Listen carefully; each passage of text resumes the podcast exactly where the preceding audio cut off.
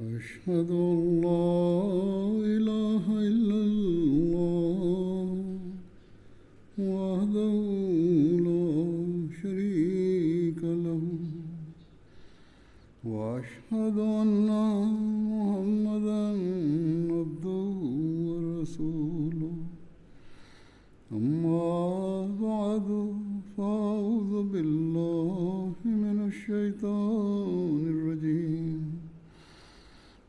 بسم الله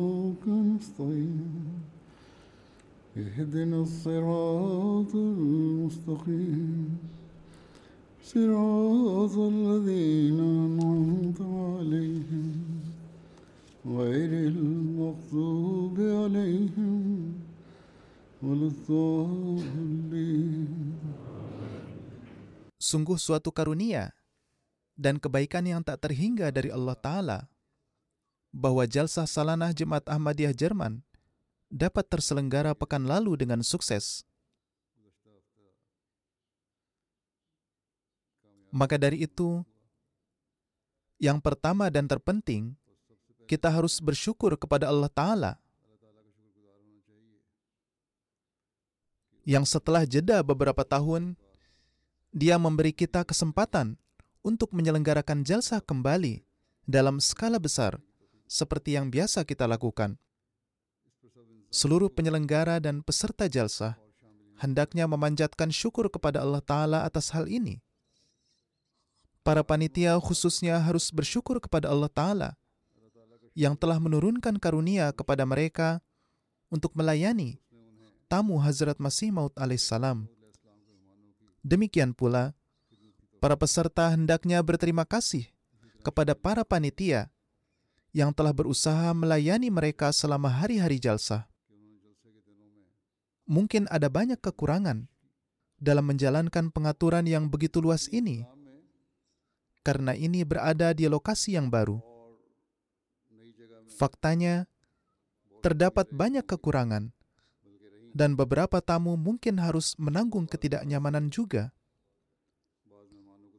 Berdasarkan informasi yang saya peroleh, para tamu memang menghadapi ketidaknyamanan. Namun karena mereka datang untuk tujuan keagamaan, para tamu pada umumnya tidak mengeluh. Meski demikian, setelah saya menanyakan hal ini, saya mengetahui bahwa beberapa pengaturan tidaklah memadai. Saya pribadi pun merasakan adanya beberapa kekurangan.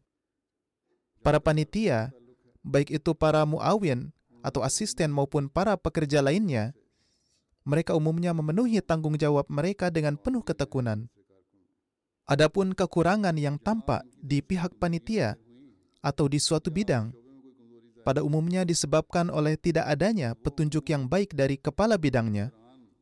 Oleh karena itu, di mana pun para tamu mengalami kesulitan, para kepala bidang panitia jalsah adalah yang bertanggung jawab.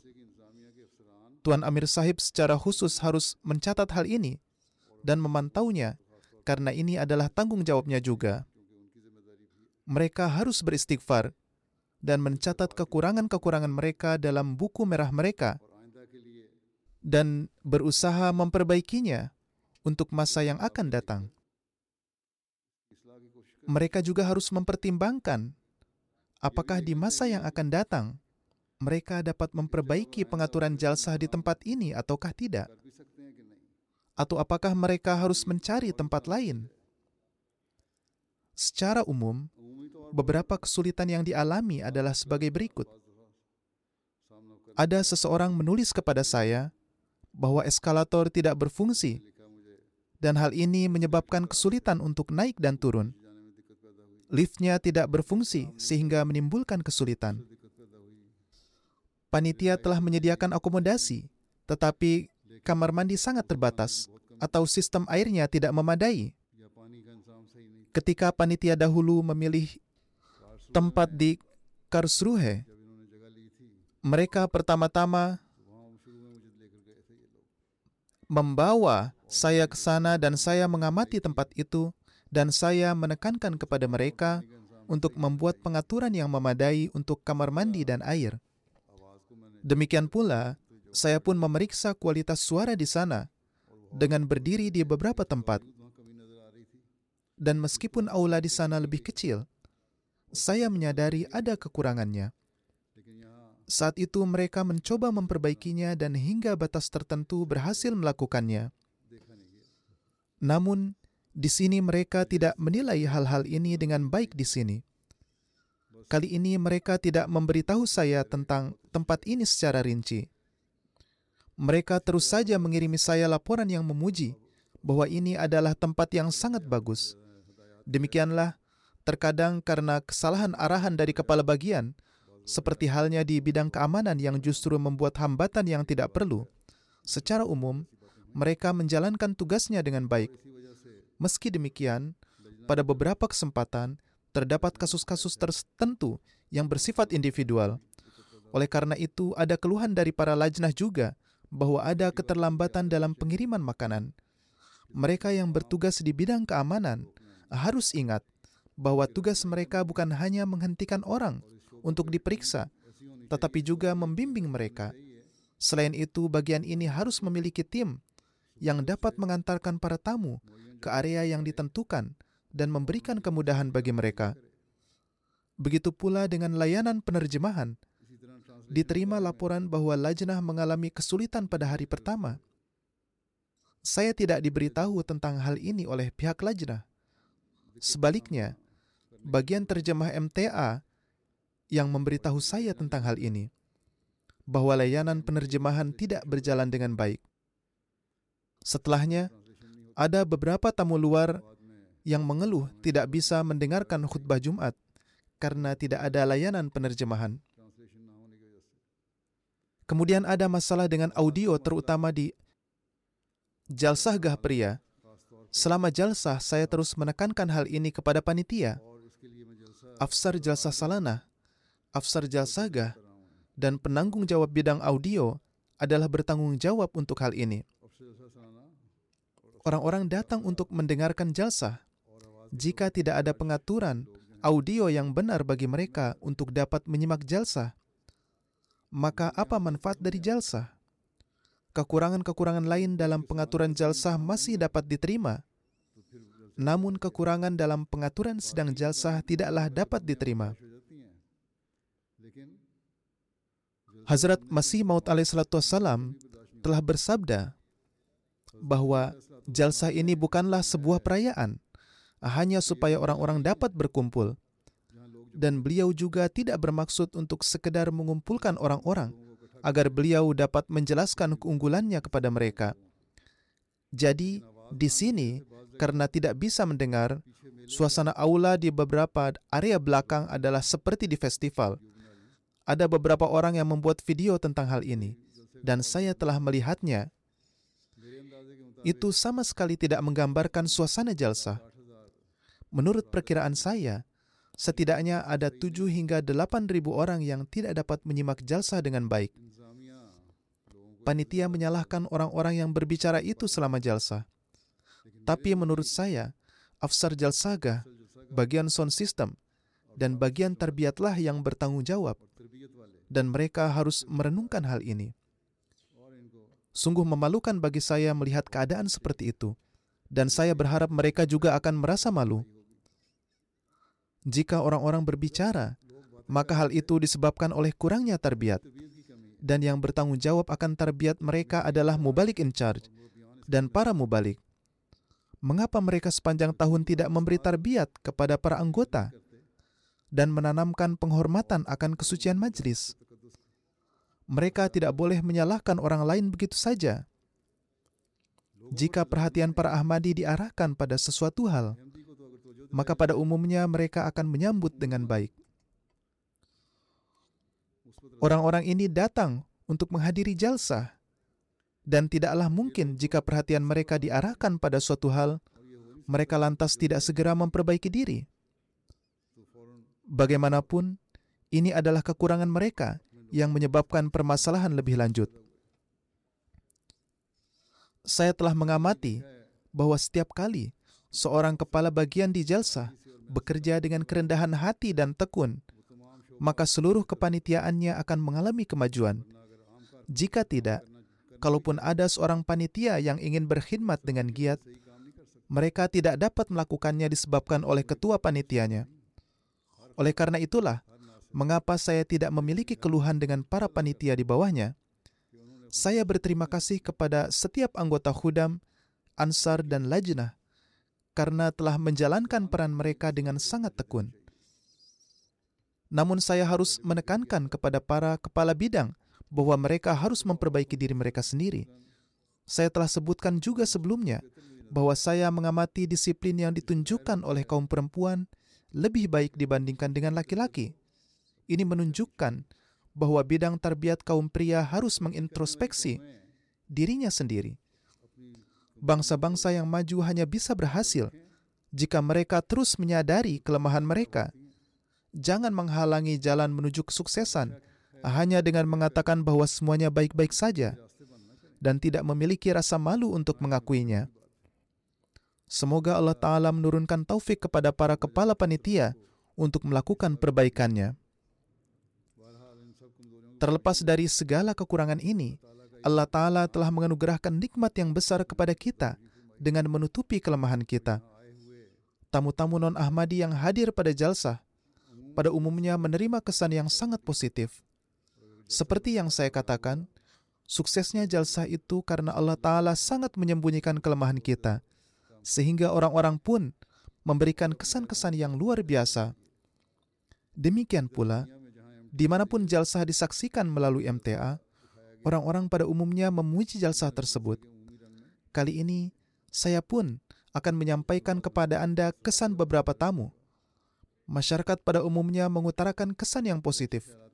Oleh karena itu, Jemaat Ahmadiyah di Jerman patut bersyukur kepada Allah Ta'ala yang telah memberikan kemudahan bagi mereka untuk menyebarkan ajaran Islam yang sejati kepada masyarakat melalui jalsa ini. Seorang wanita Kristen dari Bulgaria, Dr. Veronica Satolilova, seorang pengacara dan dosen universitas, serta penyandang gelar PhD, menuturkan ini adalah jalsah yang terselenggara dengan sangat baik. Saya tidak melihat adanya kegelisahan ataupun kemarahan di wajah mana pun yang saya lihat. Semua orang sangat tulus dan tampak siap membantu dengan jalan apa pun. Semua orang tampak bersyukur dengan keadaan mereka.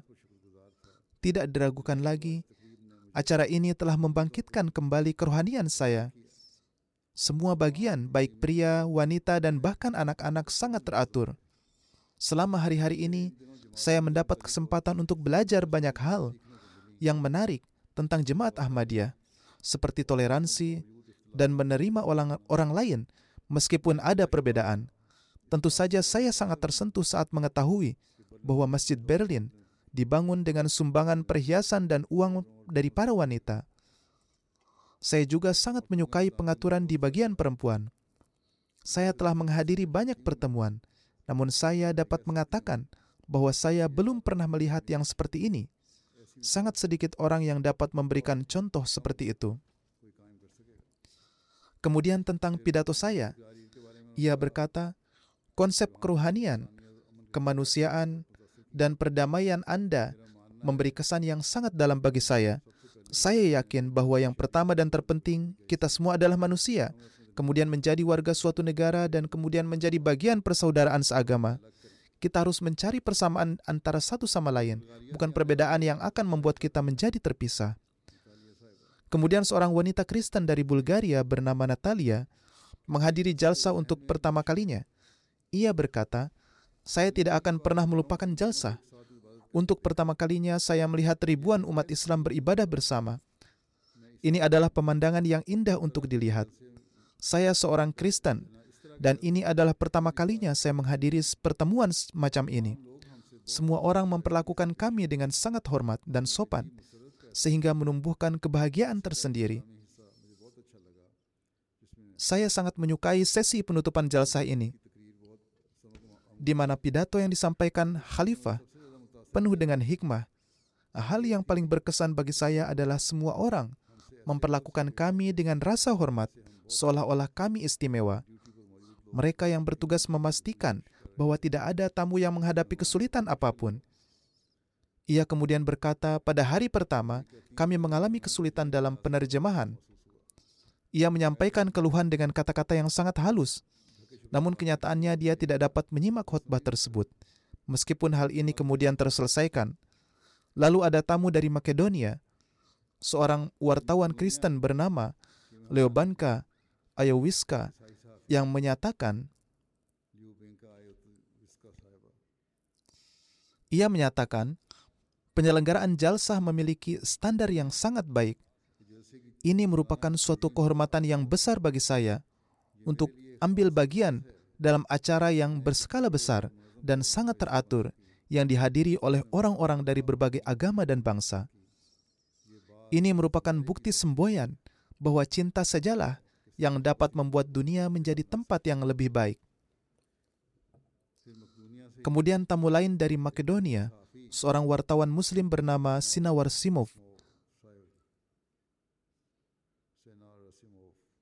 Ia menuturkan,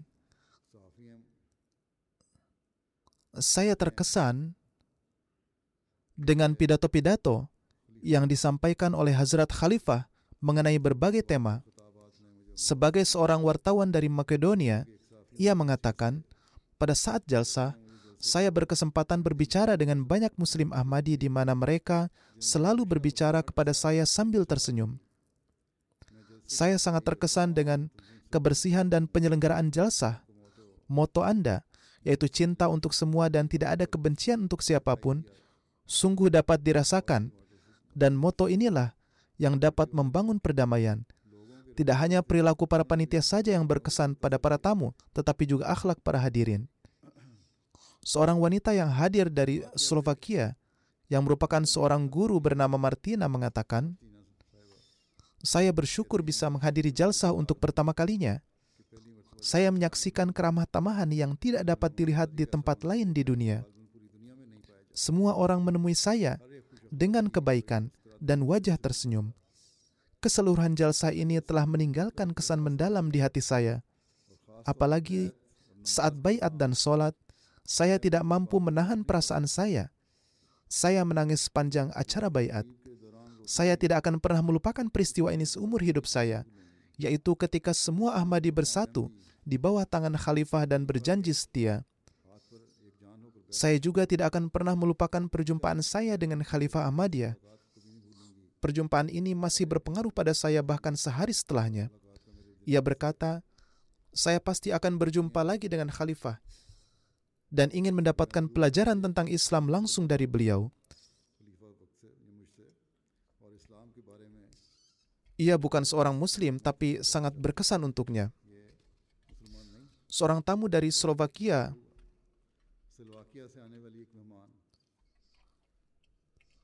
bernama Tuan Inderiska yang merupakan seorang pengusaha, ia berkata, sebelum jalsa salana, saya tidak tahu apa-apa tentang Islam. Pengetahuan saya sedemikian rupa sehingga saya pikir umat Islam menganggap Nabi suci Shallallahu Alaihi Wasallam sebagai Tuhan nauzubillah. Saat menghadiri jalsa, saya belajar tentang ajaran Islam yang sebenarnya, kedudukan Allah Taala dan Rasulullah Shallallahu Alaihi Wasallam dan saya juga belajar bahwa Islam adalah agama yang damai. Di barat ini, media secara khusus menyebarkan gambaran Islam yang salah. Saya terkejut dengan kenyataan bahwa keseluruhan jalsa ini diselenggarakan oleh Ahmadi sendiri. Mereka memiliki ketulusan, semangat, dan ketekunan dalam melayani para tamu. Ia berkata, "Ketika saya melihat khalifah saya merasakan kedamaian dalam hati saya, dan ini memberikan pengaruh positif pada jiwa saya. Ia berkata, "Saya sangat yakin bahwa Allah Ta'ala lah yang membawa saya untuk menghadiri jalsa ini."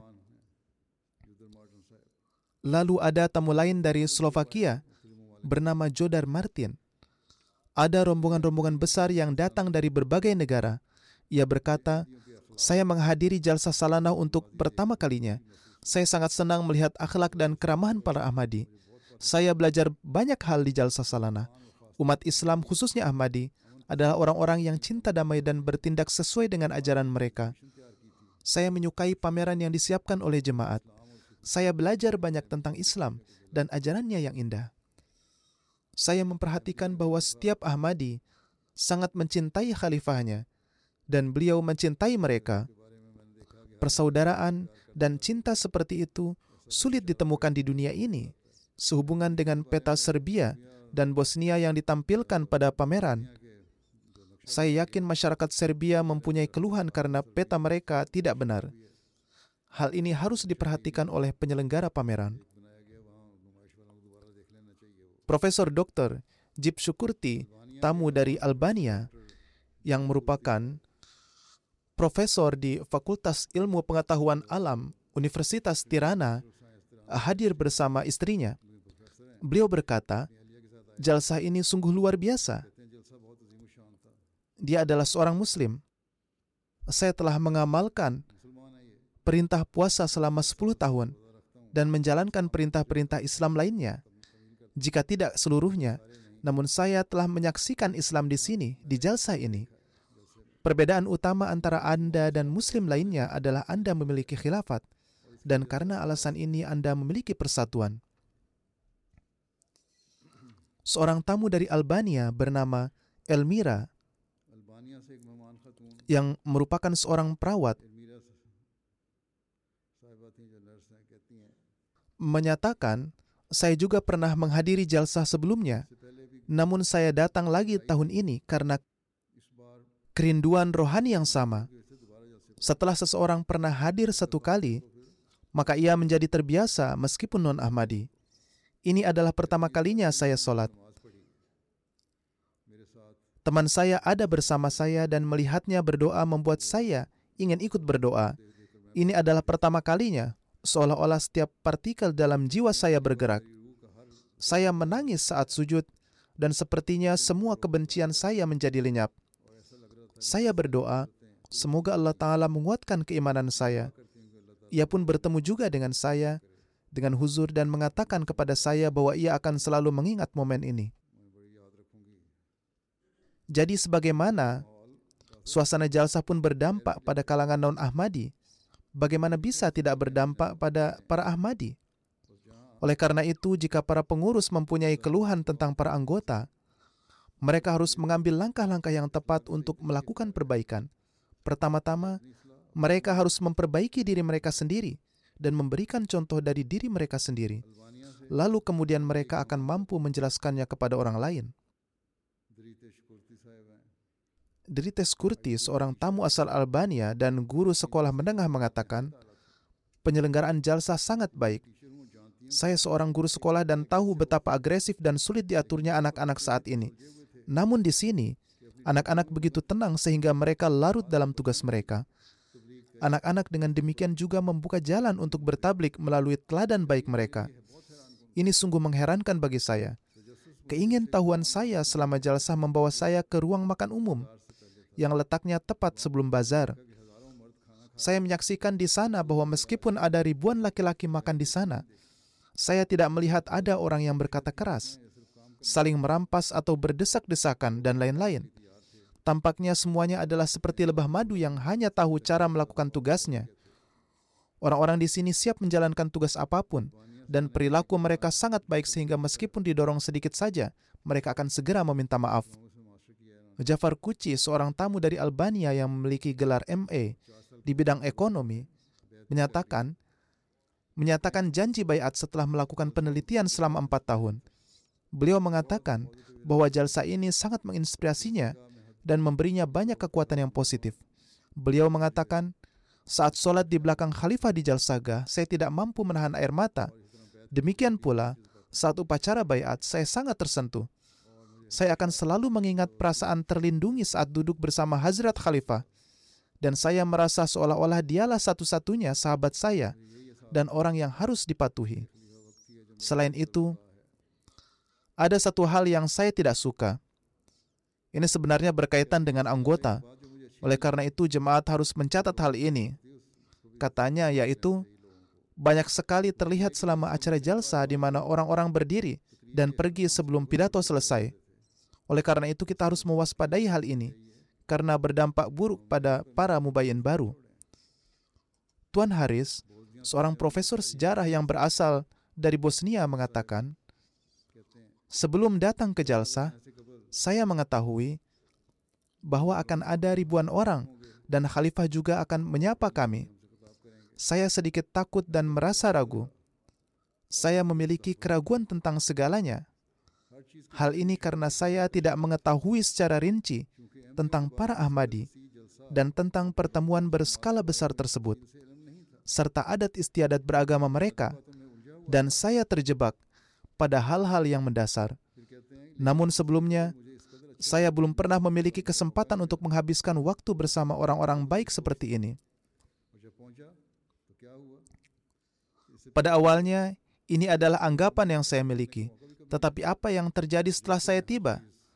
Saya belum pernah memiliki kesempatan untuk menghabiskan waktu bersama orang-orang baik seperti mereka ini sebelumnya. Segala sesuatu telah direncanakan selama jalsa ini. Ia beranggapan akan suatu hal, namun dalam praktiknya ia menyaksikan hal yang lain, bahwa segala sesuatu telah direncanakan dengan baik. Setiap orang sibuk dengan tugasnya masing-masing suatu jemaat yang hebat dan diatur secara indah. Setelah pidato pertama khalifah, pikiran saya menjadi murni. Saya akan mengikuti orang-orang ini dan melihat cara mereka berbicara dan apa yang mereka katakan dan hubungan seperti apa yang mereka miliki. Dia penasaran, jadi dia akan mengikuti orang-orang di jalsa. Saya mendengarkan semua ini dan menyaksikan semuanya. Saya menemukan diri saya aman di antara saudara-saudara muslim saya ini saya memperhatikan bahwa tidak ada orang yang mengatakan hal buruk kepada saya atau memandang saya dengan dengki atau sebagai orang asing. Juga tidak ada orang yang menilai buruk saya atas hal apa pun. Dari semua hal tersebut, satu hal yang merupakan keistimewaan terbesar dan khas bagi saya yang belum pernah saya alami sebelumnya dalam hidup saya adalah bertemu dengan Hazrat Khalifah. Saya merasakan kenyamanan seperti ada beban batu yang jatuh dari pundak saya saya awalnya gugup tetapi kemudian terbebas dari segala kekhawatiran. Saya kembali dengan perasaan puas dan tentu saja penuh dengan pengetahuan dan dengan orang-orang baik yang saya temui. Indira Haider, seorang wanita Bosnia yang hadir, ia adalah sekretaris Palang Merah. Ia menyebutkan tentang pertemuannya dengan saya di Frankfurt. Ia berkata, itu adalah saat yang sangat menggembirakan karena Anda menyampaikan poin-poin yang sangat bagus. Saya berkesempatan mendengarkan langsung dari Hazrat Khalifah terlepas dari berbagai kesulitan, ketulusan yang dimiliki jemaat Ahmadiyah dan Humanity First dalam bekerja dan mengabdi pada kemanusiaan di negara kami, saya baru saja mengetahuinya bahwa sumber dari semangat tanpa pamrih untuk mengabdi pada umat manusia dari para relawan ini adalah khilafat. Dan memang inilah kenyataannya. Ia kemudian mengatakan, jemaat Ahmadiyah telah menghubungkan orang-orang dari berbagai belahan dunia ke dalam sebuah rantai kesatuan saya merasa bahwa pengalaman saya dalam jemaat, bagaimana jemaat memainkan perannya dalam menyatukan seluruh umat manusia dan membuat dunia menjadi tempat yang lebih baik, telah membuat saya lebih bertekad untuk memperdalam pemahaman saya. Kesempatan ini tidak hanya menambah kebanggaan saya sebagai seorang Muslim, namun juga mendorong saya untuk melakukan upaya menunjukkan kasih sayang terhadap kemanusiaan dan lebih berpartisipasi dalam dialog antar agama. Nyonya Amina, seorang tamu asal Bosnia yang hadir, mengatakan, pengaturan untuk para sukarelawan di sini sangatlah baik.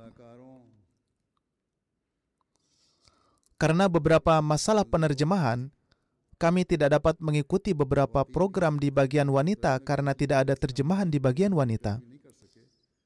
Ia juga membenarkan apa yang saya katakan di awal. Ia berkata, ketua kelompok kami di bagian perempuan menerjemahkan pidato Hazrat Khalifah untuk kami. Saya suka bahwa setiap acara dimulai dengan pembacaan Al-Quran dan terjemahnya. Saya percaya bahwa nasihat Khalifah bahwa umat Islam harus mendidik diri mereka sendiri sebanyak mungkin, dan menuangkan pengetahuan mereka ke dalam amalan adalah satu-satunya cara bagi umat untuk berubah dari keadaan saat ini ada masalah penerjemahan sekali lagi pada hari kedua. Jadi para perempuan kami pergi ke bagian laki-laki untuk mendengarkan terjemahannya. Ia mengatakan bahwa saya berada di pihak perempuan. Namun bagaimanapun juga ia berkata,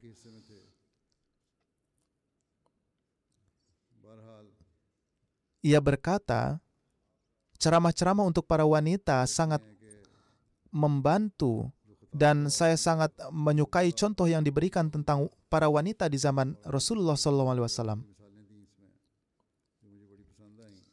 Kemudian dalam acara pada hari Minggu disebutkan prinsip-prinsip dasar Islam, menjaga hak orang lain, dan bagaimana kita harus meningkatkannya dalam setiap segi. Hal ini sangat mengesankan bagi saya. Disebutkan juga bahwa hanya jika kita bertindak berdasarkan keadilan, kita dapat mencapai kemajuan dan membangun perdamaian dalam masyarakat. Ia menuturkan, saya akan mengambil semua poin ini sebagai prinsip dan panduan bagi saya. Nyonya Lia yang berasal dari Georgia yang juga turut hadir, ia berkata, saat ini saya sedang menyelesaikan S2 saya di bidang teologi dan studi agama. Dia belajar di Belanda, tetapi dia berasal dari Georgia. Saya ikut serta dalam jalsa untuk pertama kalinya. Saya menyaksikan bagaimana setiap orang, kaum muda dan tua, memberikan pelayanan dengan semangat yang luar biasa. Saat menyaksikan bayat internasional, saya tidak dapat menahan perasaan saya. Janji di hari akhir ini adalah janji yang dibuat oleh semua orang yang hadir bahwa mereka akan menghabiskan sisa hidup mereka sesuai dengan ajaran Islam. Ini adalah pelajaran yang ia ambil saat menyaksikan bayat. Ia lebih lanjut mengatakan, satu hal penting telah tertanam dalam pikiran saya. Khalifah Jemaat Ahmadiyah telah memaparkan kon- konsep jihad pena di hadapan kita. Yang saya setuju sepenuhnya. Saya sangat senang mengetahui bahwa Islam juga mendorong perempuan untuk menyebarkan ajarannya. Saya sangat yakin bahwa di masa depan, dunia akan merenungkan dan meneliti Islam dan mengenal wujud pencipta mereka. Seorang ulama sunni dari Georgia bernama Mr. Wissel juga hadir. Beliau berkata, saya tinggal di Georgia. Pada usia 15 tahun, saya meninggalkan agama Kristen dan masuk Islam. Setelah itu, saya menghabiskan sekitar 15 tahun di Madinah untuk belajar tentang Islam dan bahasa Arab. Selama masa studi saya, saya mendengar banyak hal negatif tentang jemaat Anda, bahwa Anda menyebut kami kafir dan keyakinan Anda sangat berbeda. Saya telah bertemu mubalik Anda di Georgia dan saya diperkenalkan kepada jemaat. Anda membagikan daging hewan kurban di berbagai desa dan juga menghubungi kami dan kami mendukung Anda. Beliau lebih lanjut mengatakan, sebelum datang ke Jalsah, saya mempelajari fatwa-fatwa Jamiah Al-Azhar tentang jemaat. Karena dia akan mengunjungi Ahmadi, dia menyelidiki apa yang Jamiah Al-Azhar katakan tentang jemaat.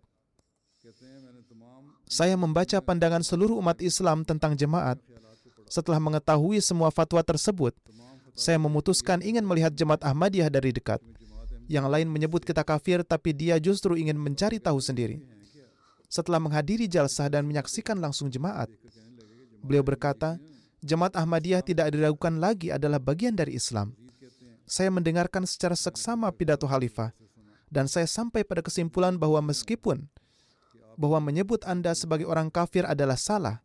Sama seperti golongan lainnya, Anda juga termasuk golongan Islam. Beliau lebih lanjut mengatakan, saya sangat menghormati khalifah. Ada banyak pertanyaan dalam benak saya yang terjawab dalam berbagai pertemuan selama tiga hari jalsah. Saya mendapat kesempatan untuk berbicara tentang jemaat Anda dan sosok pendirinya dengan sangat rinci.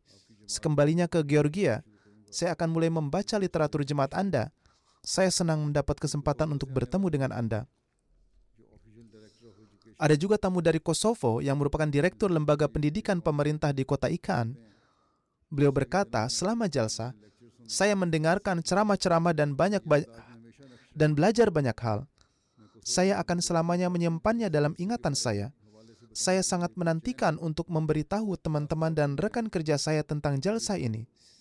Saya khususnya akan mematuhi nasihat yang disampaikan oleh khalifah. Terlebih lagi, cinta yang luar biasa yang saya dan rekan-rekan saya dan rekan-rekan jaga akan selalu membekas di hati kami. Semoga Allah memberimu semua kebahagiaan yang luar biasa. Ada tamu dari Kosovo, Uneji Sari yang berasal dari Universitas Lijan dan Ketua Kabinet Wali Kota, beliau berkata, ini adalah pengalaman yang luar biasa dan sangat berkesan bagi saya.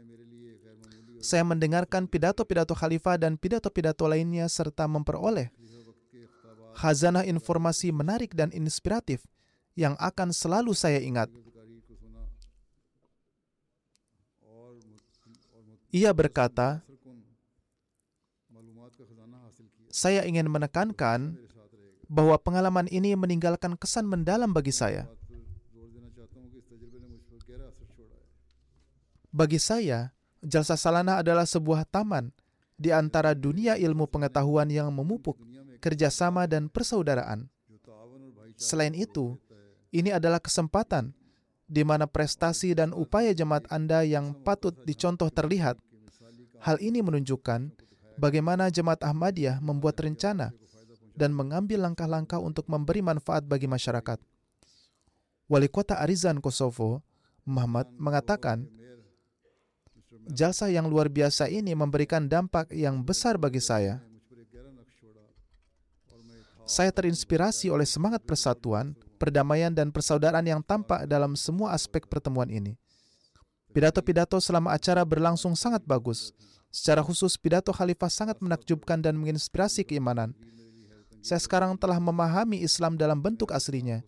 Saya juga harus memuji keramah tamahan penyelenggara, yang semuanya merupakan tuan rumah yang luar biasa.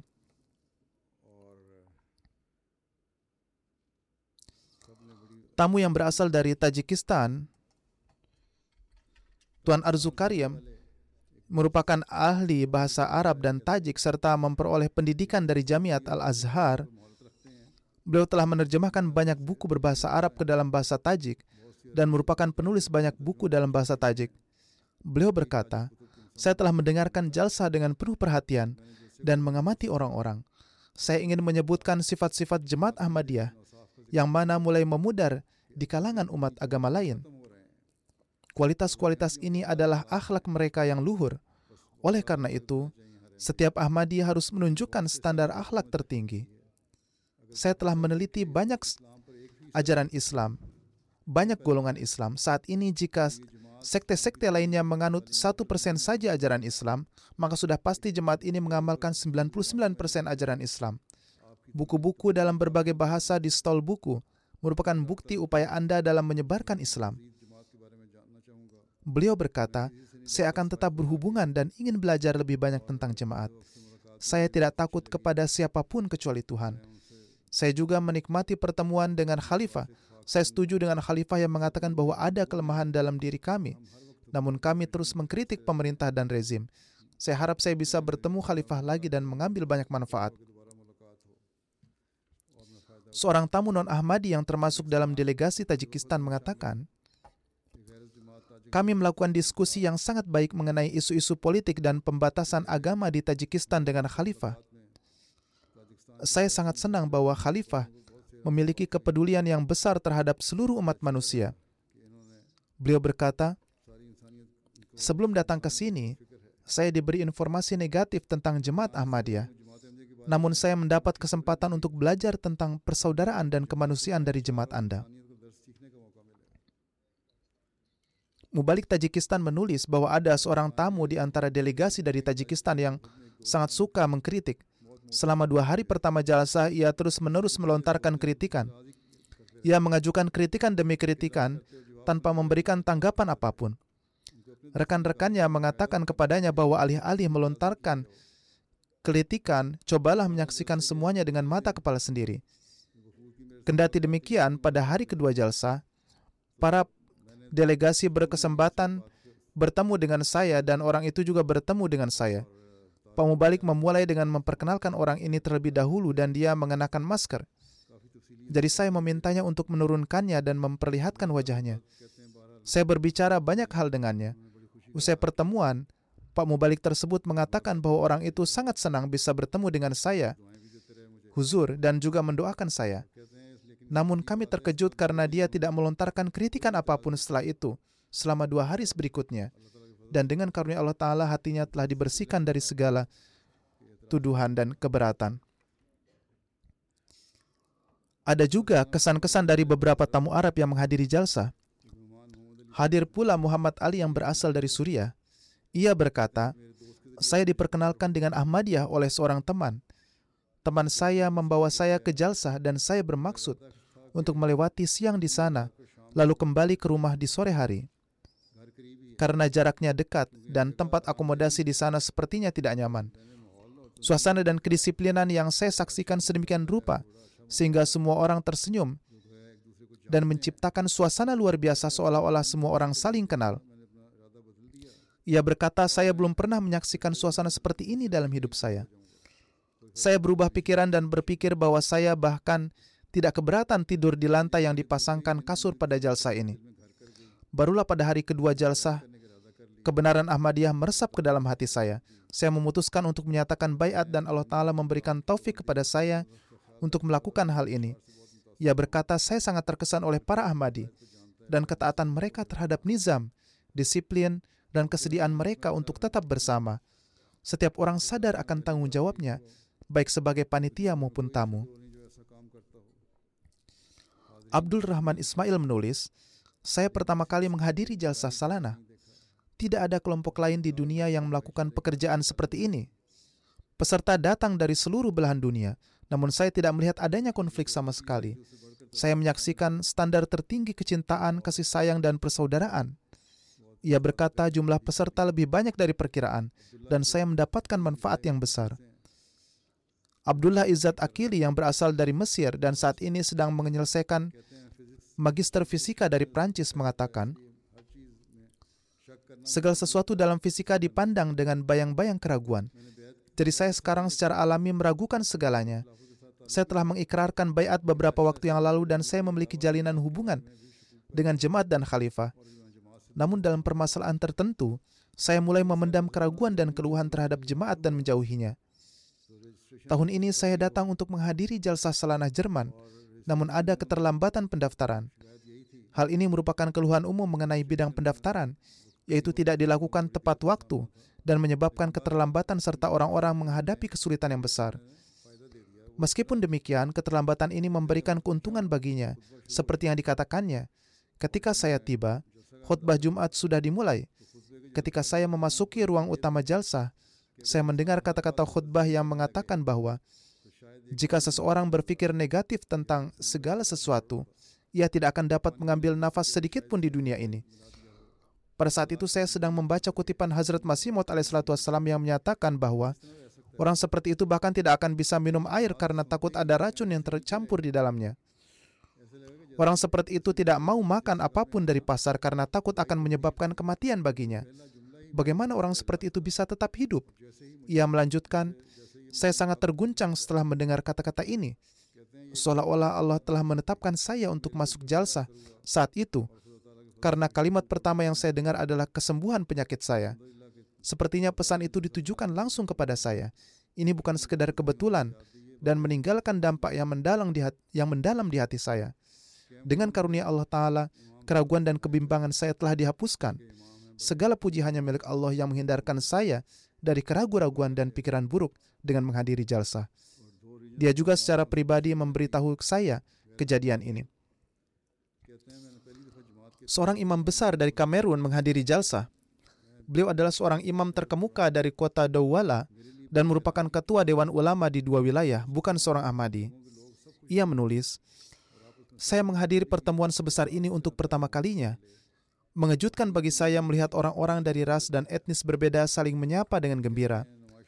Mereka bertemu satu sama lain dengan sukacita dan bahagia, seolah-olah mereka adalah anggota keluarga yang sama. Selama tiga hari saya tidak melihat adanya pertengkaran. Beliau lebih lanjut mengatakan, melihat pameran ini menambah pengetahuan saya, dan saya sangat terkesan dengan layanan yang diberikan oleh jemaat. Beliau mengatakan, sambutan imam jemaat Ahmadiyah penuh dengan hikmah. Mereka adalah gambaran luar biasa dari ajaran Islam. Saya sangat terkesan dengan pidato yang disampaikan di Jalsah Gah kaum ibu wanita. Jika kita semua menjalani hidup sesuai dengan petunjuk berharga ini, maka hidup kita akan seperti surga. Beliau lebih lanjut mengatakan, pada saat jalsa, pidato Imam Jemaat Ahmadiyah kepada tamu non-Ahmadi berlandaskan pada ajaran Islam. Cara Imam Jemaat Ahmadiyah menyampaikan ajaran Islam sedemikian rupa, sehingga membuat setiap umat Islam bangga dengan agamanya. Kita harus menyebarkan ajaran-ajaran ini ke seluruh dunia dan bertindak berdasarkan ajaran tersebut. Saat ini Allah Ta'ala telah mempercayakan Khalifah Jemaat Muslim Ahmadiyah untuk menyampaikan ajaran Islam yang indah ke hadapan dunia. Beliau kemudian mengatakan bahwa ia juga banyak belajar dari pidato-pidato lainnya dan pidato-pidato yang disampaikan oleh para ulama jemaat. Daniel Saib, seorang pensiunan dosen, menghadiri jalsa untuk pertama kalinya tahun ini. Beliau berkata, ini adalah pertama kalinya saya menghadiri jalsa dan ada banyak hal yang sangat mengesankan saya. Satu hal yang terjadi adalah ketika sholat, para anggota jemaat melakukan sholat berjamaah di belakang khalifah sedemikian rupa, sehingga mereka merasa seolah-olah bernafas bersamaan dengan khalifah. Seolah-olah mereka adalah satu kesatuan. Saya melihat banyak keras agama dan orang-orang berbeda di dunia. Namun saya melihat persatuan dan keharmonisan untuk pertama kalinya. Dan melihat hal ini berdampak besar pada diri saya. Lebih lanjut, ia mengatakan, saya berkesempatan mengunjungi berbagai pameran di seluruh dunia. Setiap kali saya bertemu petugas keamanan, saya mendapati sikap mereka tidak menyenangkan. Namun pada saat jalsa salana, setiap pekerja termasuk petugas keamanan terlihat tersenyum dan bersikap sopan. Tentu saja hal ini memberikan dampak positif pada keseluruhan suasana jalsa dan menciptakan lingkungan yang damai. mengorganisir pertemuan besar tanpa hambatan apa pun adalah suatu prestasi yang menakjubkan. Beberapa orang Ahmadi mempunyai keluhan terhadap petugas keamanan, namun untungnya orang-orang non-Ahmadi senang dengan tindakan dari tim keamanan. Mungkin ini adalah satu dua insiden saja atau pihak security menahan seseorang untuk pergi ke suatu area tertentu. Namun secara keseluruhan mereka menjalankan tugasnya dengan standar yang baik. Kemudian beliau menceritakan perihal mulakat dengan saya. Ia berkata, saya sangat terkesan dan saya sangat berterima kasih atas hal itu. Ia berkata, Mulakat ini adalah babak indah dalam hidup saya, dan saya mendapatkan manfaat besar dari diskusi kami. Pemuda lain dari Republik Ceko mengatakan, melalui para Ahmadi di Jalsa Salanah ini, saya menyaksikan Tuhan. Banyak orang mencoba menjelaskan berbagai hal tentang Tuhan. Namun, setelah menyaksikan akhlak mulia dari orang-orang, meskipun tidak bicara, saya melihat bukti keberadaan Tuhan melalui jemaat Anda.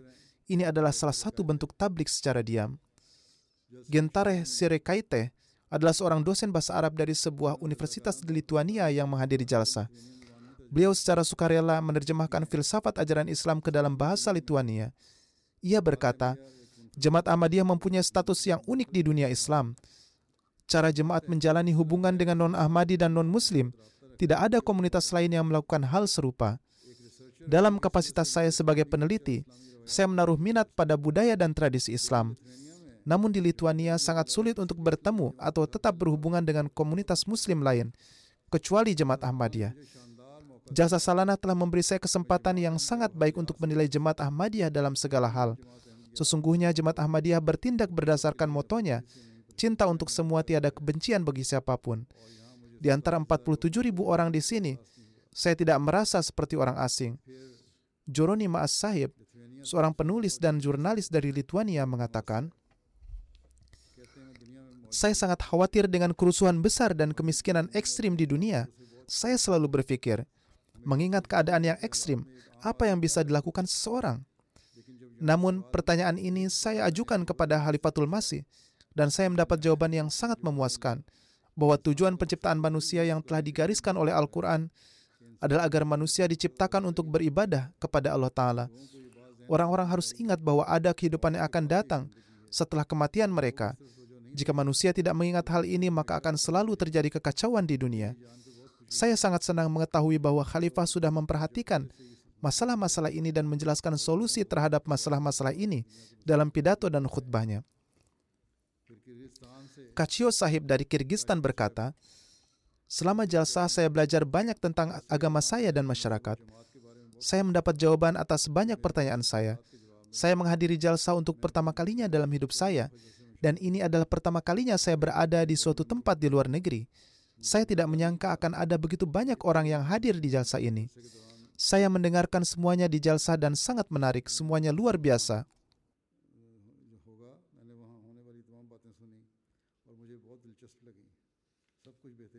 Tuan Ali Beg Sahib, seorang Ahmadi dari Kazakhstan, mengatakan, saya sangat menikmati hadir di jalsa ini. Ikut serta dalam bayat merupakan sebuah pengalaman yang sangat unik dan ketika saya mulakat dengan khalifah, semua perasaan yang terpendam saya mencapai batas maksimalnya. Saya telah mencapai tujuan saya menghadiri jalsa. Menghadiri jalsa memberikan dampak yang besar pada saya, sehingga istri dan anak-anak saya mengatakan bahwa saya telah berubah total. Insya Allah tahun depan saya akan hadir bersama istri dan anak saya. Yasmin Sahiba, seorang wanita Turki yang tinggal di Jerman dan berprofesi sebagai guru, menghadiri jalsa tersebut. Ia berkata, pidato khalifah menjawab semua pertanyaan saya. Saya sangat menyukai suasana jalsa. Meskipun ada pertemuan besar, semuanya berjalan dengan damai dan tanpa masalah apa pun, memberikan kenyamanan yang besar di hati saya. Begitu banyak orang yang berkumpul bersama hanya demi meraih keridhaan Allah dan tertatanya semua kecintaan itu dalam satu untayan cinta merupakan sesuatu yang luar biasa. Lebih lanjut ia mengatakan, Singkatnya, semua yang dibicarakan di sana, di jalsa, dan gagasan apa pun yang didiskusikan, itulah yang sedang saya cari. Pada hari itu, saya melihat setiap potongan puzzle terpasang dengan sempurna pada tempatnya. Seorang jurnalis dari Serbia, Stanis Sahib, mengungkapkan perasaannya sebagai berikut. Meskipun saya seorang Kristen Ortodoks dan melihat banyak hal yang penuh kebencian terhadap jemaat Ahmadiyah di internet, saya sangat terkesan dengan jemaat Anda. Pengaturan, para penceramah, dan segenap para peserta sangat mengesankan saya. Saya sedih karena saya tidak mampu menyebarkan ajaran Ahmadiyah secara luas ke seluruh dunia. Saya melihat semboyan Anda di mana-mana. Cinta untuk semua, tiada kebencian untuk siapa pun. Saya melihat sesuatu yang tidak menyenangkan. Saya belum melihat sesuatu yang tidak menyenangkan di antara para panitia maupun 46 ribu peserta. Ada kedamaian di mana-mana. Setiap orang memperlakukan satu sama lain dengan hormat, seperti halnya ajaran Anda. Ia juga mengatakan, mustahil baginya untuk mengungkapkan perasaannya dengan kata-kata. Mia Sahiba, seorang jurnalis asal Serbia mengatakan, saya mempunyai kesan positif terhadap para panitia jalsa, para pembicara dan seluruh hadirin. Yang paling mengesankan bagi saya adalah pidato khalifah kepada para wanita. Saya sangat berterima kasih kepada semua panitia. Seorang ah wanita Ahmadi Polandia setempat mengatakan bahwa tiga tahun yang lalu ia bermimpi bahwa ia sedang bertemu dengan saya atau huzur dan ia ingin mengajukan pertanyaannya kepada saya. Ia berkata, namun saya tidak dapat mengajukan pertanyaan dan ini sangat meresahkan saya. Pertanyaan saya sangat penting. Tahun ini saya menghadiri jalsa salanah di Jerman dan berkesempatan bertemu dengan huzur. Kali ini saya mendapat kesempatan untuk mengajukan pertanyaan saya dan saya mendapat jawaban dari khalifah yang benar-benar memuaskan saya.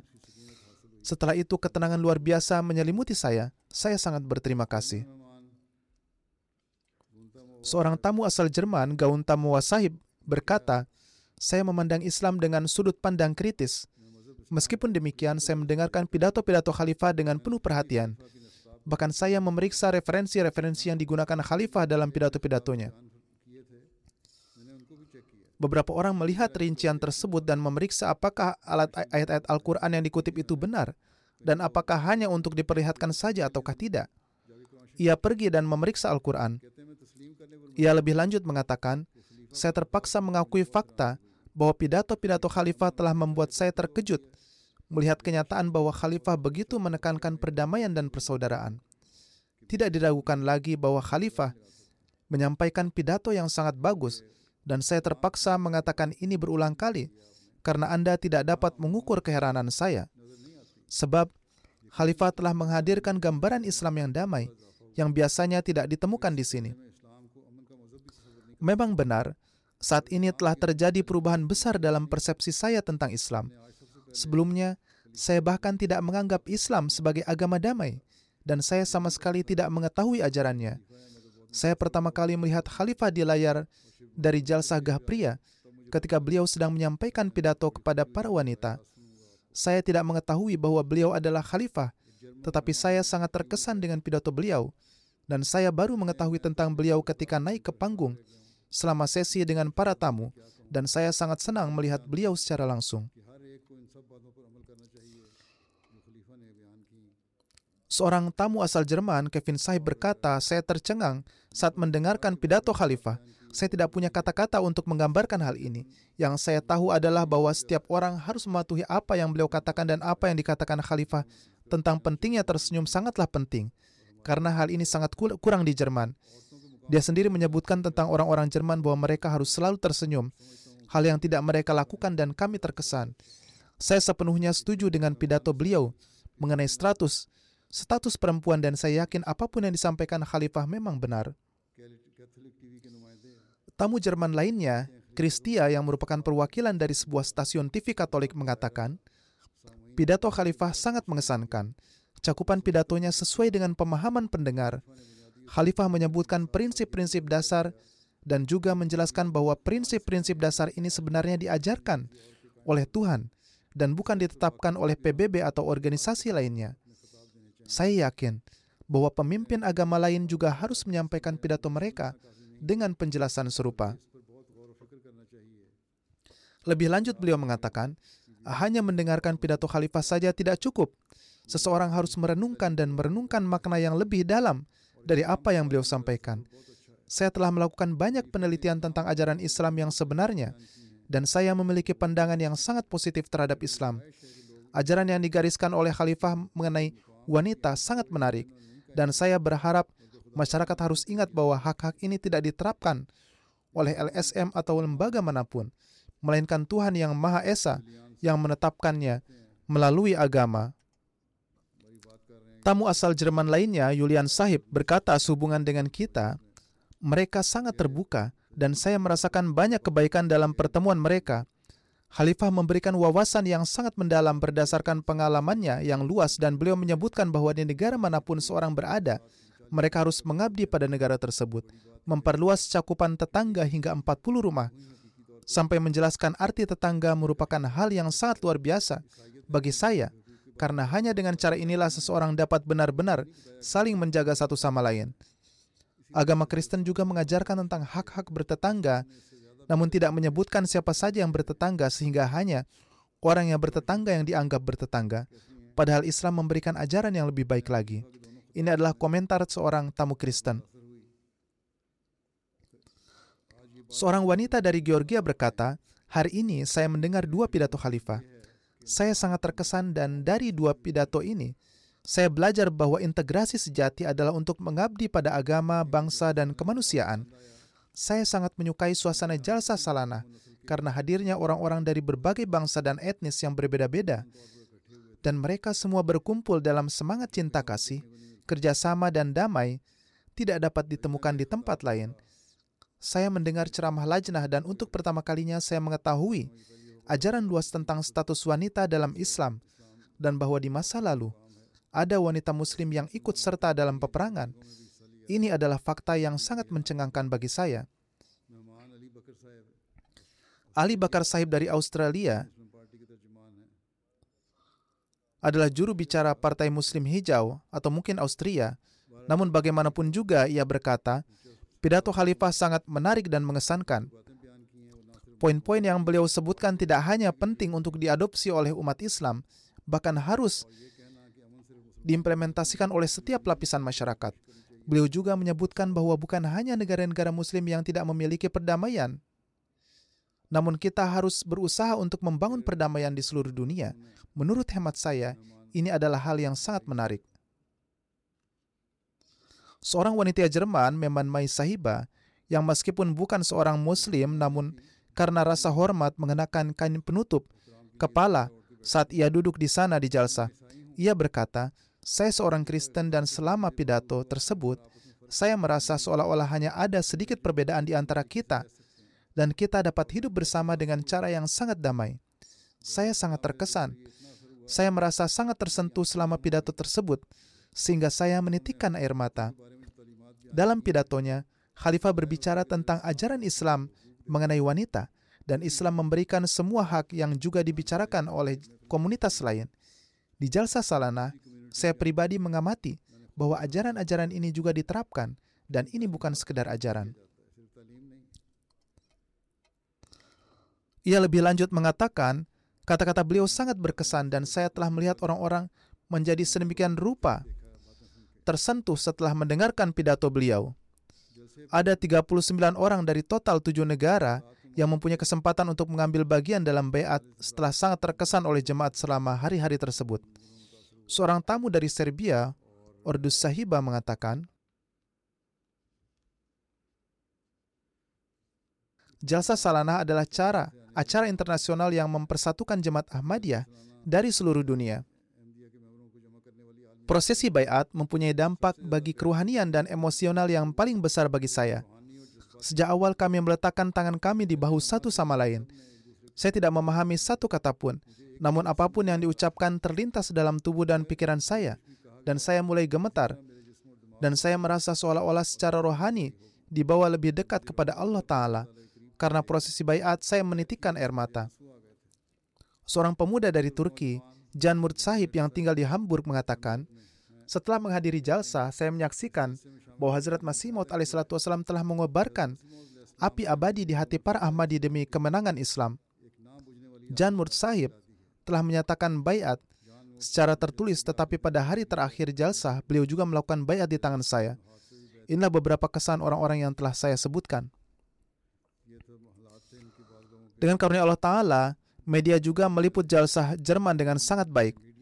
Ada empat saluran TV, ARD, RTL, Regio TV, SWR, dan menurut laporan, berita jalsah menjangkau 41 juta orang melalui saluran televisi tersebut.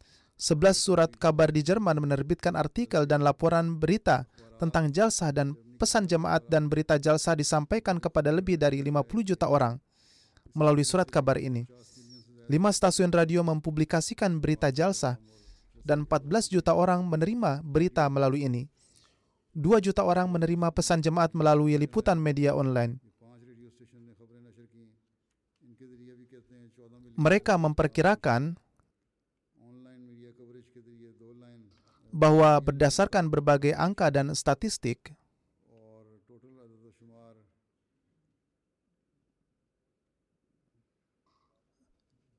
Cakupan jalsa salanah menjangkau lebih dari 108 juta orang. Semoga Allah Ta'ala memampukan upaya ini.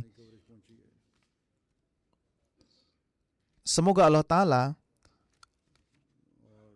memampukan upaya ini untuk membuahkan hasil dengan cara yang terbaik. Ini hanyalah rincian singkat dan seperti yang saya sebutkan sebelumnya, bahwa ada banyak komentar dan kesan dari orang-orang dan saya hanya memilih beberapa saja. Puji syukur kita panjatkan kehadirat Allah Ta'ala karena anugerahnya yang besar ini senantiasa menutupi kekurangan-kekurangan kita. Demikian pula orang-orang telah menyampaikan komentar yang sangat positif pada resepsi peresmian berbagai masjid. Bahkan ada yang menyebutkan bahwa mereka sebelumnya tidak mengetahui tentang Ahmadiyah dan ajaran Islam, serta bagaimana Islam mengarahkan perhatian kita terhadap pemenuhan hak-hak Allah dan hak-hak makhluknya. Hal ini diungkapkan orang-orang dalam berbagai acara yang mereka pelajari tentang ajaran Islam dan pandangan mereka tentang Islam kini telah berubah. Beberapa orang juga menyayangkan karena kenalan Ahmadi mereka tidak memberitahu mereka tentang indahnya ajaran Islam. Oleh karena itu, perlu untuk membuat rencana tablik yang efektif dalam hal ini. Setiap Ahmadi, tanpa rasa rendah diri apa pun, harus mengenalkan Islam dan Hazrat Masih Maud alaihissalam. Misalnya, salah seorang Ahmadi membawa temannya ke Jalsa, yang merupakan seorang pemuda Iran.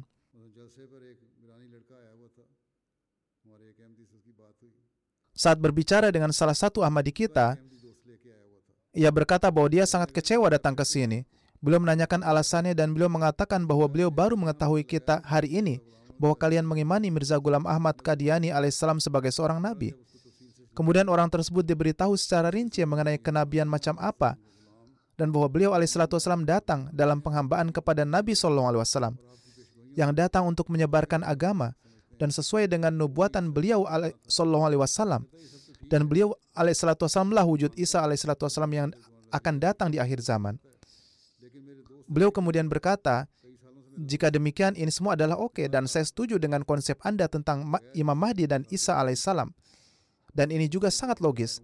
Tetapi mengapa teman Ahmadi saya tidak memberitahukan hal ini kepada saya?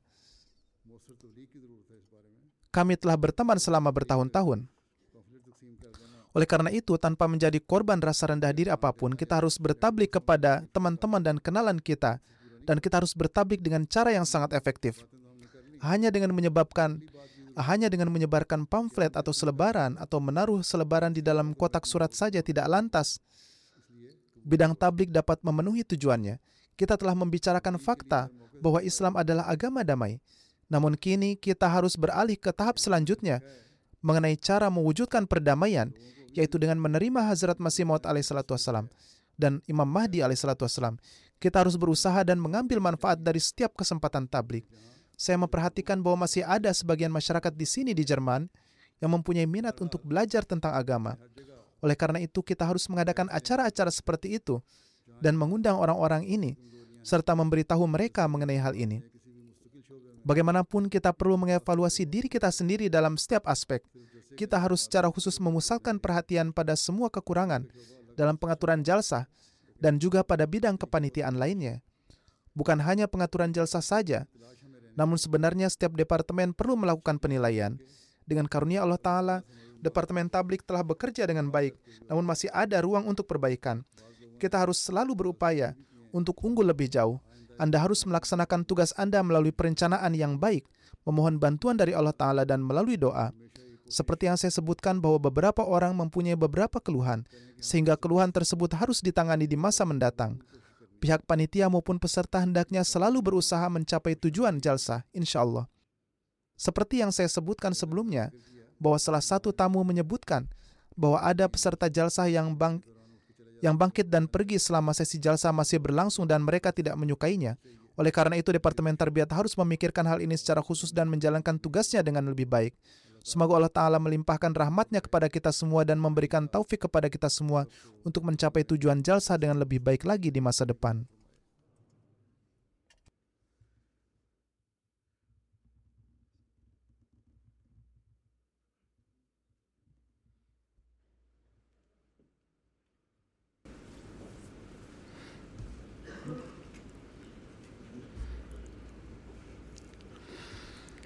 الحمد لله الحمد لله نحمده ونستعينه ونستغفره ونؤمن به ونتوكل عليه.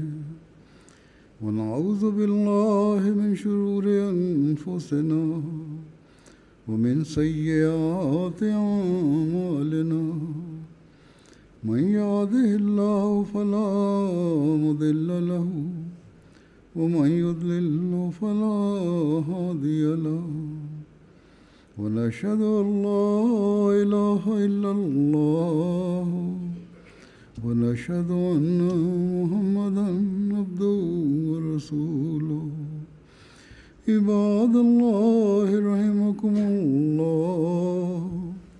إن الله يأمر بالعدل واللسان وإيتاء ذي القربى وينهى عن الفحشاء والمنكر والبغي يعظكم لعلكم تذكرون اذكروا الله يذكركم وادعوه يستجب لكم ولذكر الله أكبر